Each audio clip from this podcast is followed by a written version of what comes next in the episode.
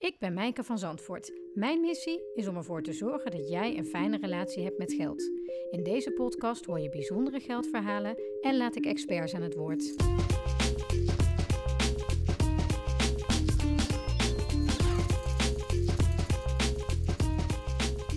Ik zit aan tafel bij familie vandaag. Ik zit bij Wendy, mijn schoonzus, die eh, onlangs eh, getrouwd is met mijn zwager. Ongeveer een maandje geleden Ja, nu. En eh, toen dacht ik, eigenlijk is, eh, wat kost nou eigenlijk een bruiloft? Een heel interessant onderwerp voor mijn podcast. Dus Wendy was zo lief om daar alles over te vertellen. Eh, bovendien is Wendy iemand die grondig is in zaken. Dus ze heeft, wat, wat zei je zelf, twee jaar lang research gedaan. Ja, ja, door omstandigheden had ik eh, drie jaar de tijd om alles eens even goed uit te zoeken. nou, kijk, dus eh, geen betere persoon dan Wendy om eh, deze podcast mee te doen. Maar om te beginnen, ik ken je natuurlijk, maar de luisteraar niet. Wil je wat vertellen over wie je bent? Ja hoor. Wendy en net 36 geworden en net getrouwd. Moeder van vier hele mooie lieve kindjes. Ehm, en naast eh, thuis eh, werk ik nog 36 uur eh, bij een groot softwarebedrijf. Dus lekker druk allemaal. En jouw man werkt ook. eh, Ja, ook 36 uur en die werkt als docent. Hey, en je zegt al, we werken allebei eh, 36 uur. En ik weet toevallig dat jij ook een goede baan hebt. Dus jullie hebben een, een prima gezinsinkomen. Ja. Ehm, maar dat is niet waar jij vandaan komt. eh. Nee, nee, verre van. Nee, dat, eh, eh, ik kom uit een gezin waar, waar wij flexitariër waren. Maar niet omdat het zo gezond is, maar omdat er gewoon simpelweg geen geld was om elke dag vlees te kopen. Ehm, en ook dat kan. Het is in Nederland, als je als bijstandsmoeder met twee kinderen rond moet komen, dat is heel knap als je dat elke maand lukt. En eh, dat is extra knap wanneer er nieuwe schoenen gekocht moeten worden. En eh, gelukkig met veel hulp van eh, een hoop lieve mensen, dan, dan kom je er wel. Maar ja, spullen en nieuwe dingen en in een winkel daadwerkelijk staan om iets te kopen of in een supermarkt staan en niet hoeven nadenken en je boodschappen tellen, dat je niet te veel hebt bij de kassa. Ehm, ja, daar is de wereld waar ik ben opgegroeid. Want wat merkte je daarvan als kind? Ja, dat, dat boodschappen doen eh, eh, eh, stressvol is. Want ja, je moet opletten, tellen, niet kijken dat je niet te veel bij je hebt. Want ja, je wil niet, je wil niet verpaald zijn bij een, een kassa natuurlijk. Achteraf snap ik dat dan, maar op dat moment heb je er helemaal niet door. Maar wel, ja, dan had ik een spijkerboek van de Zeeman. Dan was ik heel blij omdat ik een nieuwe spijkerboek had. En dan op school gingen andere kinderen je pesten. Is dat een spijkerboek van de Zeeman? En ik begreep, ik, toen, als je klein bent, begrijp je dat helemaal niet. Heel eerlijk, ik begrijp het nu nog steeds niet. Want ondertussen begrijp ik een beetje beter hoe spullen geproduceerd worden en waar ze vandaan komen. En eh, heb ik een hele andere beleving bij merken gekregen. Maar eh, op dat moment vond ik dat wel heel gek. Want hoezo was dat dan fout? En hoezo was dat dan minder eh, dan iets waar wel een merk op stond? En, Ik- en ik voelde je ook echt anders als kind? Ja, ja dat, eh, dat, eh, eh, het was anders omdat de andere kinderen eh, deden dat het anders was.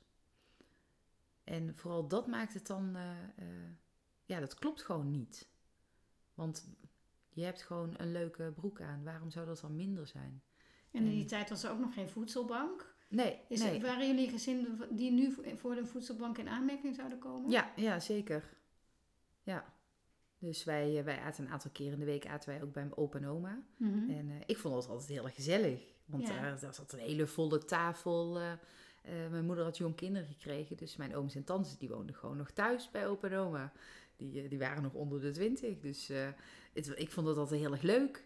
Ehm, achteraf snap ik ook wel dat het ook wel een beetje noodzaak was om daar te gaan eten. Want wanneer kwam bij jou dat besef van hoe eh, zwaar jouw moeder het eigenlijk heeft gehad?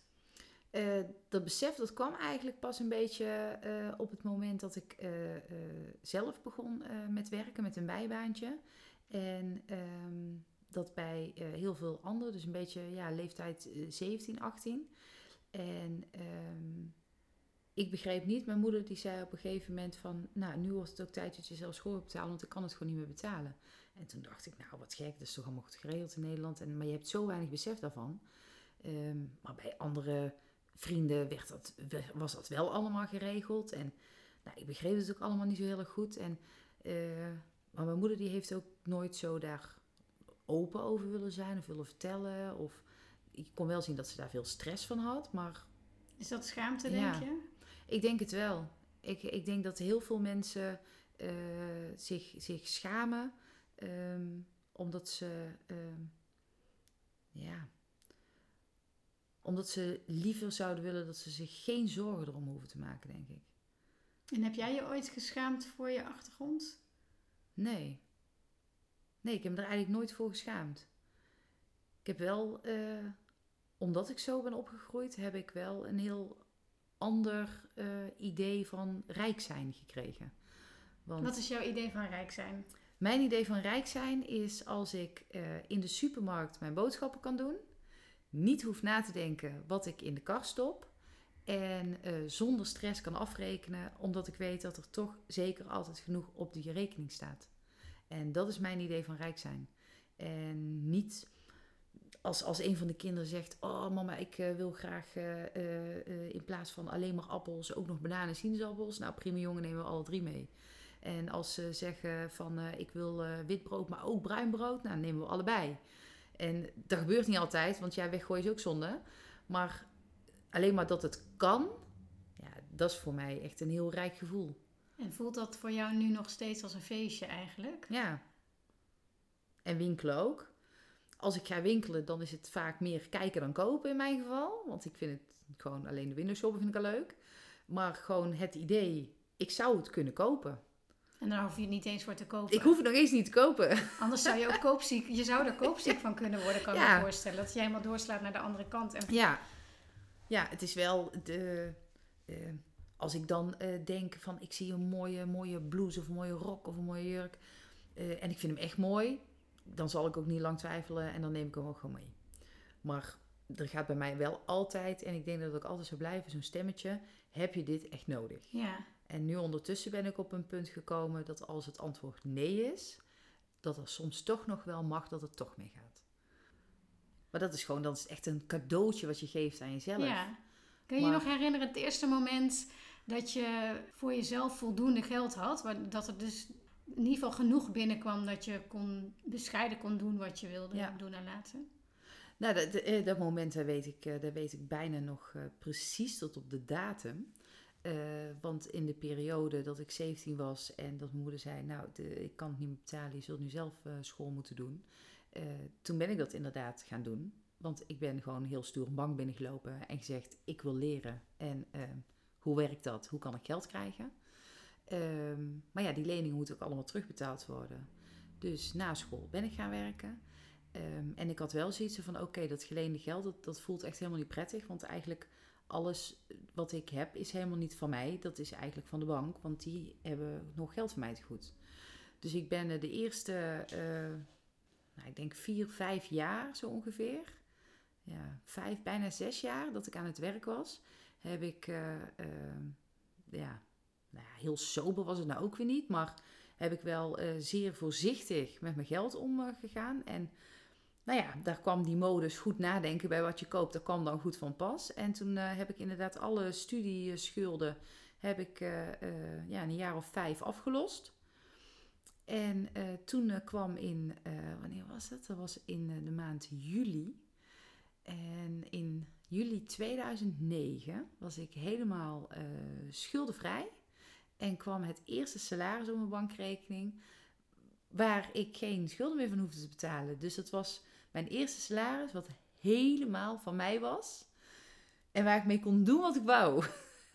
ja, dat was wel heel mooi. Dus uh, ik heb de schoenen die ik er ook mee heb gekocht, die heb ik nog steeds. En ook al vind ik ze spuuglelijk, ik zal ze nooit meer wegdoen. Die symboliseren gewoon... Ja, dat is echt... Uh, dat, is, dat was zo'n fijn gevoel. Want dat heb je daarmee gedaan, dus fysieke schoenen gekocht. Ik heb, uh, ik heb er schoenen van gekocht, ik heb een jurk gekocht, ik ben uit eten geweest, ik ben een dag naar de sauna geweest, we zijn een weekend weg geweest. En daarnaast heb ik nog allemaal vast lasten kunnen betalen. Dus uh, nou, dat was echt gewoon een, een, feestmaand. En toen dacht ik wel, oké, nu heb ik een feestmaand gehad. Nu moet ik wel eens even goed gaan nadenken over wat ik de rest wil. Want ik vind het ook leuk om in de toekomst een huis te kunnen kopen. Ja, precies. Ja, dus ik heb één feestmaand gehad. En daarna uh, ben ik ruimer gaan leven. Maar wel zo dat elke maand geld gespaard kon worden. Ja. Want ja, ik was toch nog alleen. Ja. Dus en, ik had niet ehm, zoveel nodig. Als je dit zo vertelt, dan is dus geld ook wel in je leven uh, een ballast geweest. Of iets wat zwaar was of moeilijk of negatief uh, iets was. Omdat er een tekort was. Wat voor rol speelt geld nu in je leven? Zit er nog, iets, nog steeds iets zwaars op voor je? Of, of... Nee, ik denk wel dat, het, dat, het, dat de beleving met geld... Ehm, dat ik dat wel wat anders heb omdat ik wel wat sneller uh, zal denken van uh, oeh, uh, rustig aan. geen, niet aan onzin uitgeven, wat ik dan, dan met onzin vind. je bent vrij voorzichtig. Ja, ik ben er wel voorzichtiger mee. Maar het is niet dat, het, dat ik er druk van voel of stress van krijg. Of wakker van lig. Wakker van lig. Of, of, dat ik, of dat ik op dagelijkse basis nadenk: oh, hoeveel staan er op de rekening en kan alles nog wel? Um, maar ja, dat is ook een beetje een, een bepaalde manier van plannen, denk ik wel. Dat je weet waar je vaste lasten voor staan. Dat je weet wat er elk moment afgeschreven moet worden. Dat je ook weet wat je overhoudt en wat je kan uitgeven. Mhm. En dat je van tevoren ook bedenkt, tenminste zo werkt het voor mij, dat ik van tevoren bedenk waar wil ik mijn geld aan uitgeven. En uh, nou ja, en toen kwam er dus uh, een, een, een bruiloft. Een huwelijks, eigenlijk een huwelijk, hoe ging je huwelijksaanzoek eigenlijk? Ja, heel romantisch. Was heel erg lief. We waren, uh, ik was drie maanden bevallen en voelde me echt aan alle kanten het meest lelijke wezen op aarde. En uh, toen was ik jarig en Quinte zei, uh, kom schatje, trek even wat leuks aan, want we gaan lekker uit eten. nou, ik had er helemaal geen zin in. Dus ik ben een soort van met tegenzin die auto ingestapt. En dat leuks aan trekken is ook niet echt helemaal gelukt. Er is niet heel veel leuks uit de kast gekomen. Achteraf baal ik daar wel van. Maar ja, goed, op dat moment weet ik ook niet wat er gebeurde. En zijn we heerlijk uit eten geweest. En restaurant Lef, kan het iedereen aanraden. Maar weet wanneer je er naartoe gaat, want het is niet goedkoop. En zij hebben, toen de tijd hadden zij een dessert. En dan drukken zij een gedichtje op snoeppapier. En Quinten had een speciaal gedichtje voor mij gemaakt. En ik dacht, oh, wat lief voor mijn verjaardag. Dus ik was al helemaal blij. En bij het laatste zinnetje had ik pas door dat het eigenlijk om iets heel anders ging.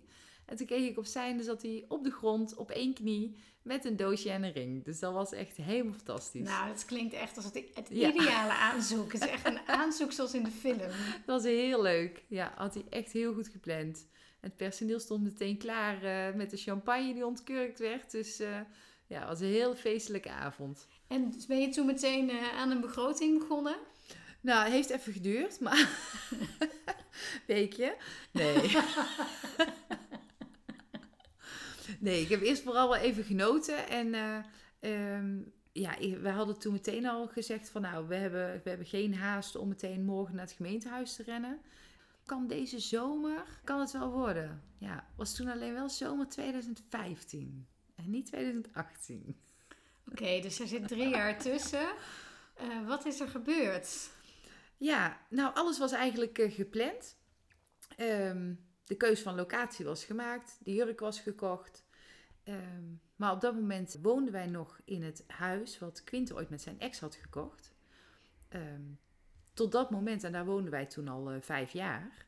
En wij hadden vaker aangegeven, nou wij zouden graag uh, dit willen verkopen en dat we samen wat. Maar ja, daar heb je ook haar toestemming voor nodig. Um, en zij hield het steeds tegen. En drie maanden voor de bruiloft uh, geeft ze ineens de opmerking dat ze wel graag wil verkopen. En wat haar betreft het liefst die zomer nog. Ja, uh, maar een nieuw huis kopen, het kost zo enorm veel geld. En het oude huis stond onder water. Dus daar, daar ging ook schuld uitkomen. En dan nog een bruiloft.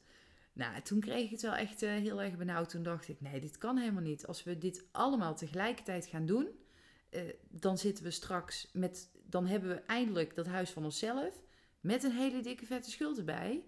En voel ik me stressvol omdat ik schuld heb. Nee, dat, dat ging hem niet horen. Maar je had het wel al aan iedereen verteld. Ja, ja, ja. Ze, ja. De, de datum was geprikt. We hadden iedereen verteld. Iedereen wist dat wij eigenlijk op 5 september 2015 zouden gaan trouwen. Dus eh, ja, de agendas waren zeker geblokkeerd. De uitnodigingen lagen zelfs al klaar. Die zouden de bus op gaan. Ehm, ja. Wanneer was het moment dat jullie elkaar aankeken en zeiden we moeten dit echt afbreken? Eh, nou, we zijn eerst eens gaan kijken van oké, laten we eens kijken hoe we er dan voor staan. Van hoe snel kunnen we dan zo'n huis verkopen? Want wie weet zou dat heel lang duren. En zijn we gaan kijken van oké, en uh, een nieuw huis kopen.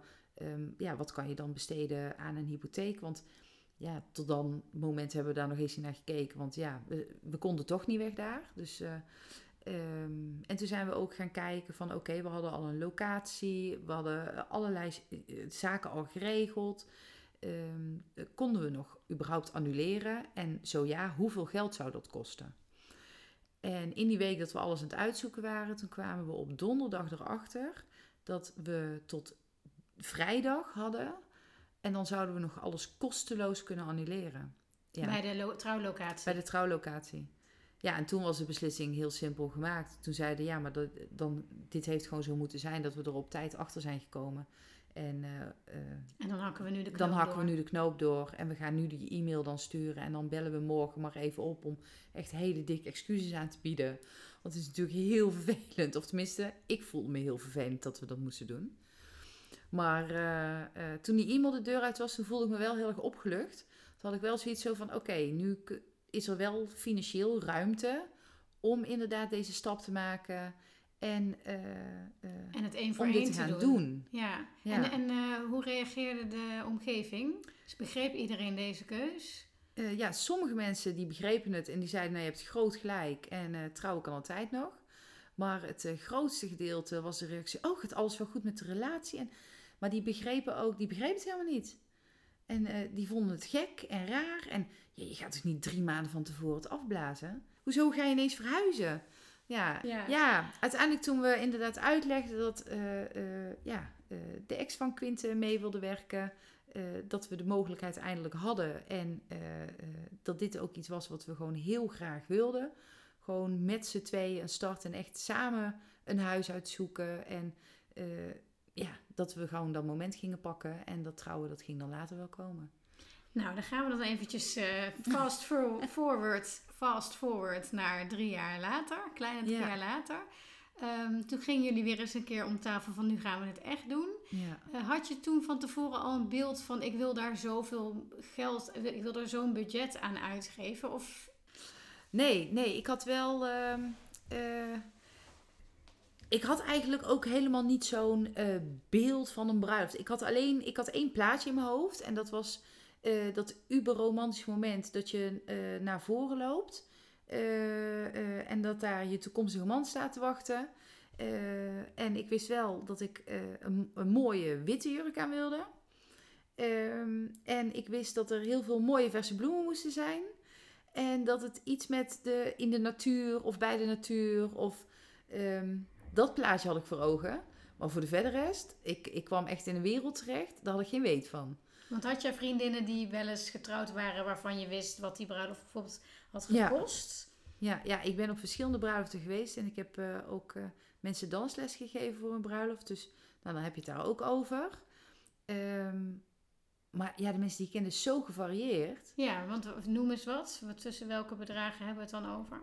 Um, ik heb één stelletje, heb ik dansles gegeven. En uh, die deden een, eh, een, hele kleine bruiloft in de tuin bij de ouders. En uh, die hadden allemaal op een bepaald moment hadden ze allemaal bloembollen geplant. Zodat dat op het juiste moment hopelijk uit zou komen. Nou, de foto's die waren ook echt... Die mensen hebben fantastische tuin gehad. Dat was fantastisch. Um, maar die hebben bij de Gal en Gal drinken laten komen. vrienden hebben versieringen gedaan. En die zijn voor minder dan 5000 euro met alles erop en eraan getrouwd. Ik moet zeggen, toen ik bij hun was om langs te komen, want ze hadden me uitgenodigd, nou kom even kijken naar de dans. Dat was zo warm en liefdevol. En toen dacht ik, ja, dit snap ik wel. Ja. Dit, dit is, ja, waarom zou je inderdaad dan veel geld uitgeven? Moet ik wel zeggen, ja, later was ik bij een bruiloft. En dat was in een kasteeltje met een heleboel mensen, met echt een hele nou, de meest bizar mooie trouwjurk die je maar kan voorstellen. Die man die had een prachtig op maat gemaakt pak aan. Het was echt de, ja, het eten werd in kleine glaasjes geserveerd en dat zo eh, zeg maar twaalf rondjes lang. En ja, dat was gewoon bizar. Ehm, maar ja, toen ik hoorde dat dat eh, hun eh, bijna 30.000 euro had gekost, want ze hadden ook nog voor iedereen de hotelkamer betaald. Toen dacht ik, oké, Ja, dat bedrag voelde voor mij wel echt als veel te veel voor één dag. ja. Ehm, maar voor hun was het het hartstikke waard op een of andere manier. En toen jullie met elkaar, jij eh, en toen nog toekomstige man, Ja. eh, daarover gingen praten, hebben jullie toen ook... ehm, want ik denk niet dat je begint met een budget. Ik denk dat niemand Nee. dat doet. Nee, nee, nee, wij zijn echt een beetje begonnen. Wij zijn vooral eerst begonnen met wat voor soort bruiloft willen we. Ehm, want het huis wat we hadden gekocht had een prachtig mooie grote tuin. Eh, en ehm, we hadden zoiets van, waarom laten we, doen we het niet dan thuis? Ehm, ja, toen kwamen we er alleen ook achter dat het huis naast ons afgebroken zou worden. En dat het echt best wel een langdurig bouwproject ging zijn. Toen dachten we, oké, dit is misschien niet zo handig om thuis te doen. Want dat wordt niet het romantisch, daar, daar Dat wordt gewoon niet mooi. dat wordt gewoon niet mooi. Dat gaan we niet voor elkaar krijgen. Dus toen zijn we naar eh, locaties gaan kijken. Van ja, wat vinden we dan, eh, ehm, wat zouden we dan willen? Eh, toen hebben we eh, heel corny met de, de open trouwroute meegedaan. Toen we- bestaat dat? Wat is dat? Ja, dat is een... Is eh, dat zoiets als de open huizen Super grappig, ja, ja. dat? Is net zoals zo'n, zo'n wij makelaars, weet je wel, dat ze de huizen en dat je kan, kan je gewoon vrij binnenlopen. En dan hebben al die locaties, die hebben dan op die dag, zetten ze ook de tafels neer zoals je ze dan kan kopen, de bloemen, dan maken ze de setting ook zoals je het dan zou afnemen. Ehm, dus toen zijn we er langs gegaan. Toen zijn we ons helemaal het leplazerus geschrokken wat dat dan moest gaan kosten. Ehm, en toen hadden we wel zoiets van: oké, misschien is nu het moment aangebroken om eens eerst eens even na te gaan denken hoeveel we in hemelsnaam willen gaan uitgeven. Want ehm, als we zo door blijven gaan, dan worden we dadelijk verliefd op een bepaald plaatje. Want ik denk dat dat ook is wat er heel geven. vaak gebeurt. Dat, dat je dus zo graag wil dat het echt de perfecte dag wordt en de mooiste Ja. dag van je leven. En al die dingen dat je eh, vrij makkelijk Ja, eh, eh, van alles er, erop en eraan en daarbij. Oh ja, dat gaat dus, echt Je kunt natuurlijk trouwen tussen de 100, eh, tussen de 100 euro bij wijze van Ja. spreken en, en de 100.000 euro. En je komt in zo'n soort van... ja je komt echt in een soort van glijbaan. happy flow. Ja, Ja, happy flow. Ja, dat is een mooi woord. in een mooie happy flow. In een soort van verliefdheidsgevoel. En eh, in een, een, een, een sprookjeswereld. Dat is het echt. Wat, is, wat gebeurt er? Heb, heb je voorbeelden van, eh, van Ja. dingen waarvan je achteraf denkt, oké, Eh, ja, we hebben wel, ja. maar uiteindelijk ben ik wel, ja. ehm, we, eh, uiteindelijk hebben wij gekozen voor Van der Valk in Gilsrijen. Zij hebben echt dit fantastische ding. Dat, kost, kost, dat is een all-inclusive bruiloft. Eh, koop je er niks extra's bij, dan kan je dus eh, voor 4000 euro kan je ook het sprookje met de verse bloemen krijgen. Ehm, maar dan wel met een x aantal mensen eh, in, een x, in een bepaalde setting. Ehm, dus dat begint met 4000 euro. Maar zij hebben natuurlijk een heleboel mooie extra opties. En bij het derde gesprek wat we met ze hadden, toen was dat dusdanig uitgebouwd, die opties, dat ik zei, ik zeg, nou, ik zeg, misschien wordt het tijd dat je even een keertje een offerte stuurt. Zeg, want ik heb het idee dat we misschien een beetje... dat we iets boven die 4000 uitkomen. Een beetje over de top aan het gaan zijn. En eh, eh, ik, ben ik ben getrouwd met echt een schat van een vent. Maar die heeft echt eh, veel minder besef van, van geld dan ik. Dus die zei, nee joh, nee, volgens mij is het allemaal nog prima goed hoor. Ja, en wat voor budget hebben we eigenlijk? Nou, die, die was dus helemaal niet mee bezig. Maar ik begon een beetje stress te krijgen, want ik dacht, nou, dit, dit, dit kan gewoon nooit passen. Dit is, ja... Ehm, dus dat, het mocht wat meer zijn. En we waren ook bereid om meer uit te geven. Maar ik had wel zoiets zo van: oké, alles boven die 6000 euro, dat was het originele budget. Dan moeten we wel echt goed nadenken of dat daadwerkelijk ook dan waardevol voor ons is. Ja. En als wij vinden dat het waardevol is, dan doen we het. Als het past. Dus dan kunnen we niet van 20 dingen zeggen dat het waardevol is, want dan past het niet meer. Nou ja, toen maakten ze die offerte op en toen bleek dat we echt, eh, bij, eh, echt op 16.000 euro zaten.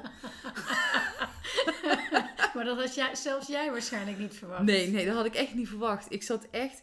Nou, ik eh, was wel eventjes... Ik, ik was even stil, zeg maar. Ik dacht, En wat, stond, wat was er dan allemaal aan extra's waar, de, waar dat dan in zat. Ja, Want van nou- 4000, 16.000, dat is keer 4. Ja, ja, nou dat vroeg mezelf ook af. Maar eh, de, nou, toen we even goed gingen nakijken, was eh, het eh, type diner wat we hadden gekozen.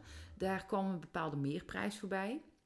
En in het budget zit een drie gangen diner met 20 mensen. Of in de 4000 euro. En, maar wij gingen al eten met 50 mensen. Dus dat is al Dat tikt aan. 30 keer x bedrag extra. Plus dan nog een meerprijs daarbovenop voor alle 50 mensen. Dus dat, dat eh, gezellige etentje wat wij voor ogen hadden, dat werd voor ons ineens een stuk minder gezellig. Want dat alleen al zou al 2.500 euro kosten. En toen dachten we, nou, wij vinden al onze vrienden en familie heel lief.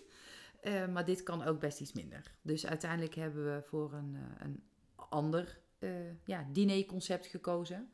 Maar jij vertelde ook dat eh, bijvoorbeeld de, de stofjes om de stoelen heen. Ja, ja. Dat, dat zijn van die dingen, daar zou ik echt nooit aan denken dat zoiets Bizar. geld kost. Ja, en dat kost zelfs 3,5 euro per stoel. Keer 50 stoelen. Nou, dan, eh dat en dan heb je in ook wel van aan. een stomme klapstoel een mooie wit gerokte Ja. eh, kussentjes. Ja, ja, dan eh. zit er een stoelhoes omheen. En het is wel, we hebben uiteindelijk voor het diner hebben we wel gekozen om stoelhoezen te nemen. Dus ja, ook ik heb 3,50 euro keer 50 stoelen betaald. Dat ik nog steeds denk, waarom? Maar toen ik de Nou, zag foto's er wel heel terugzag... mooi uit. Ja. en toen ik de foto's terugzag van de bruiloft, eh, toen dacht ik, ja, dit is waarom. ja. Het, is, het was voor, Heb je meer voor ons maakte het plaatje het compleet. Ja. Heb je meer Ja. voorbeelden van, van dat soort rare dingen waar je van tevoren echt niet aan denkt voor mensen die nu luisteren en willen gaan trouwen? Dat, je, dat die alvast zijn voorbereid. Ja, wij eh, eh, een feest. je krijgt daar bepaalde hapjes bij. Ehm, eh, maar vraag dan goed na, wat zijn die hapjes? Ehm, want dat kan zomaar best wel karig zijn. En een eh, bar, komt er iemand eh, drinken serveren of moeten mensen zelf naar een bar lopen? En wat wil je daar dan mee? Ehm, ja, wij hadden al voorzien van superleuk dat er personeel rondloopt, maar dat gaat iedereen toch wel zelf halen. Dus wij hadden gezegd, nou, daar hoeft van ons geen vier mensen rond te lopen. Wij vinden twee en dan tot elf uur s'avonds prima. Want vanaf die tijd gaan mensen zelf toch wel drinken halen. Eh, en daar hebben we de kosten ook echt aanzienlijk mee naar beneden gehaald. Want dat scheelt gewoon twee man personeel voor een hele avond. Plus nog twee man eh, tussen 11 en 1. Wat ook nog geld kost. Dus ja, dat is wel een slimme, slimme Ja. bezuiniging. eh, eh, we hebben niks op, op het eh, feest hoeven te bezuinigen eigenlijk. Want het feest is precies hetzelfde gebleven. Maar de kosten zijn toen wel enorm naar beneden gegaan. Eh, bij de DJ, want er zit ook in het concept bij Van der Valk. Top DJ trouwens. Maar ehm, ja, daar zitten dan allemaal extra lampjes en extra ditjes en extra datjes. En toen zijn we daar ook eens goed naartoe gaan kijken. En toen dachten we, ja, waarom? Waarom gaan we 600 euro aan lampen uitgeven? Terwijl waarschijnlijk vanaf 11 uur iedereen de hele dag al zoveel gedronken heeft. eh, Dat ze die lampen nog eens niet meer zien. Dus, dus eigenlijk eh, wat als ik jou zo hoor, dan is de tip, ehm, let op, want eh, de, de verkooptruc van locaties zit hem in de extra's. Ja, en In, zeker. de, Ja, in het opplussen eigenlijk, Ja. van, tot en met de lampjes van de DJ. ja, alles. Ja. En Bloemetjes om de, eh, eh, serv- eh, om de servetringen heen voor de bruid en bruidegom. Ehm, eh, je hebt een standaard bloemenpakket en het extra bloemenpakket. Ja, dat is natuurlijk ook extra mooi. Eh, maar heel veel van dat soort dingen. Eh, als je ander meubilair in de feestzaal wil hebben, omdat het beter past bij je sfeer, wordt gewoon geld voor rekening gebracht.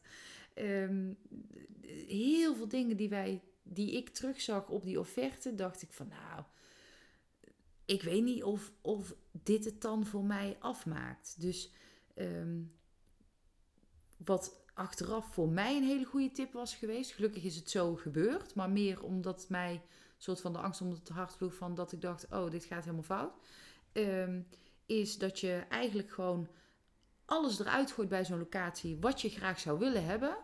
En dat je dan hun op papier laat zetten wat jou dat kost, maar dan wel uitspecificeren wat je dan betaalt voor welk onderdeel. En wat het dan Zodat je precies daarna ook weer inhoudt. kan schrappen. En dan kan je daarna gaan schrappen. Dus eigenlijk een soort van eerst je hele droom vertellen, Precies. zodat zij dat kunnen eh, Ja. opschrijven. Van dit Ja. kost dat en dan ook specifiek. Ja, En daarna kan je weer zeggen, oké, maar dat vind ik echt niet nodig. Dit vind ik stom. Dat eh, wil ik wel heel graag. ja, Ja, want de bloemen wilde je wel het Ja, ja de van bloemen, het mooiste, hè? ja, ja, ja daar, heb ik, eh, daar heb ik wel extra geld aan uitgegeven. Die hebben we inderdaad er wel op laten staan. En dan, nou ja, dan heb je dus de locatie, het diner, het feest, al die dingen. Ja. Ehm, eh, je hebt ook nog eh, Er komen de kleding nog. kleding, ja. Want Ja. vertel even over je brui, eh, bruidsjurk. Ehm, ik, eh, ik kwam er, eh, ik ging naar een bruidsmodezaak en ik sloeg echt stijl achterover van die prijzen. Want wat kost een bruid, bruidsjurk? Dat mensen daar ook... eh, Ja, een beetje gemiddelde bruidsjurk begint bij 2.500. Is kaal en er zitten nog geen veranderingen aan. Is je nog niet op maat gemaakt. Geen sluier erbij. Want die zijn ook wel gemiddeld nog tussen de 500 en 1000 euro. Dus ook een jurk gaat met extra's. Ja, ja, een jurk gaat met extra's. Ja, ja, je koopt hem zoals hij hangt. En dan moet hij nog vermaakt worden voor je. En eh, ja, dan moet je nog de accessoires. De schoenen, de sieraden, de, de, de stukjes voor in je haar.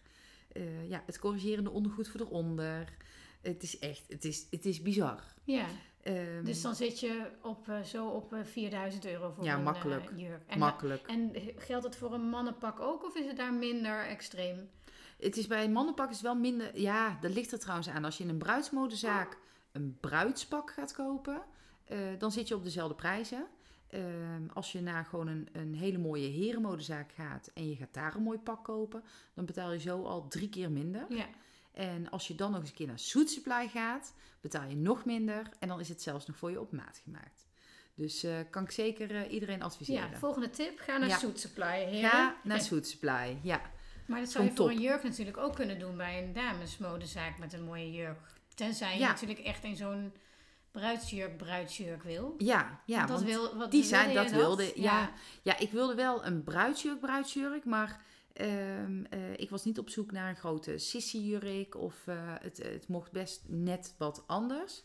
Ehm, maar ik wilde wel graag de witte bruidsjurk. Ehm, en het, ja, ik, heb, ik heb op één dag heb ik 30 jurken aangehad. Ik voelde me met de jurk ongelukkig geworden. Het was echt niet mijn moment. Ik had me daar toch wel iets anders bij voorgesteld bij het trouwjurken passen. Ik vond het echt verschrikkelijk. Eh, dus ik was ook heel blij toen het over was. En ik ben zonder jurk naar buiten gelopen. Tot grote teleurstelling van mama en oma.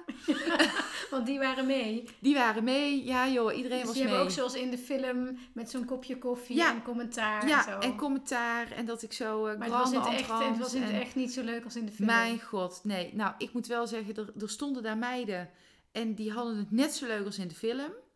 Ehm, ik, eh, ik niet. Het, het bleek gewoon niet mijn ding te zijn. Ja, en toen, nou, ik, ik wist al van, van een aantal jaren geleden. En eh, dat, dat bleef ook steeds in mijn hoofd zitten. Dus misschien heeft dat er mee geholpen. Ehm, bijna alle trouwjurken die in Nederland in de winkel hangen, die worden allemaal in China in de fabriek gemaakt. En die worden merkloos, eh, komen ze naar een tussenstation. Eh, daar komen de merken erin, worden ze eh, afgewerkt met eh, bepaalde kraaltjes, die dan specifiek voor die ontwerper er dan op moet. En dan komen ze in de winkels in Nederland te hangen. Ehm, maar zo'n bruidsjurk maken, ehm, ja, de meeste bruidsjurken die zijn tussen de 50 en 100 euro en dan zijn ze klaar. Als je niet te gek wil. En als je echt een hele sissy-jurk met kraaltjes als erop en eraan wil. Nou, misschien dat dan 200, maar duurder is het niet om een trouwjurk te maken. Dus eh, kun je dan ook als particulier bij dat tussenstation je eigen jurk laten maken? Of Ja, kan je hem niet, op bij dat tussenstation. Mhm. Maar er is tegenwoordig wel een website in de lucht. En die is ook in Nederland beschikbaar. En dat heet www.vbridal.com. Niet vergeten, echt, dit is de beste tip ever.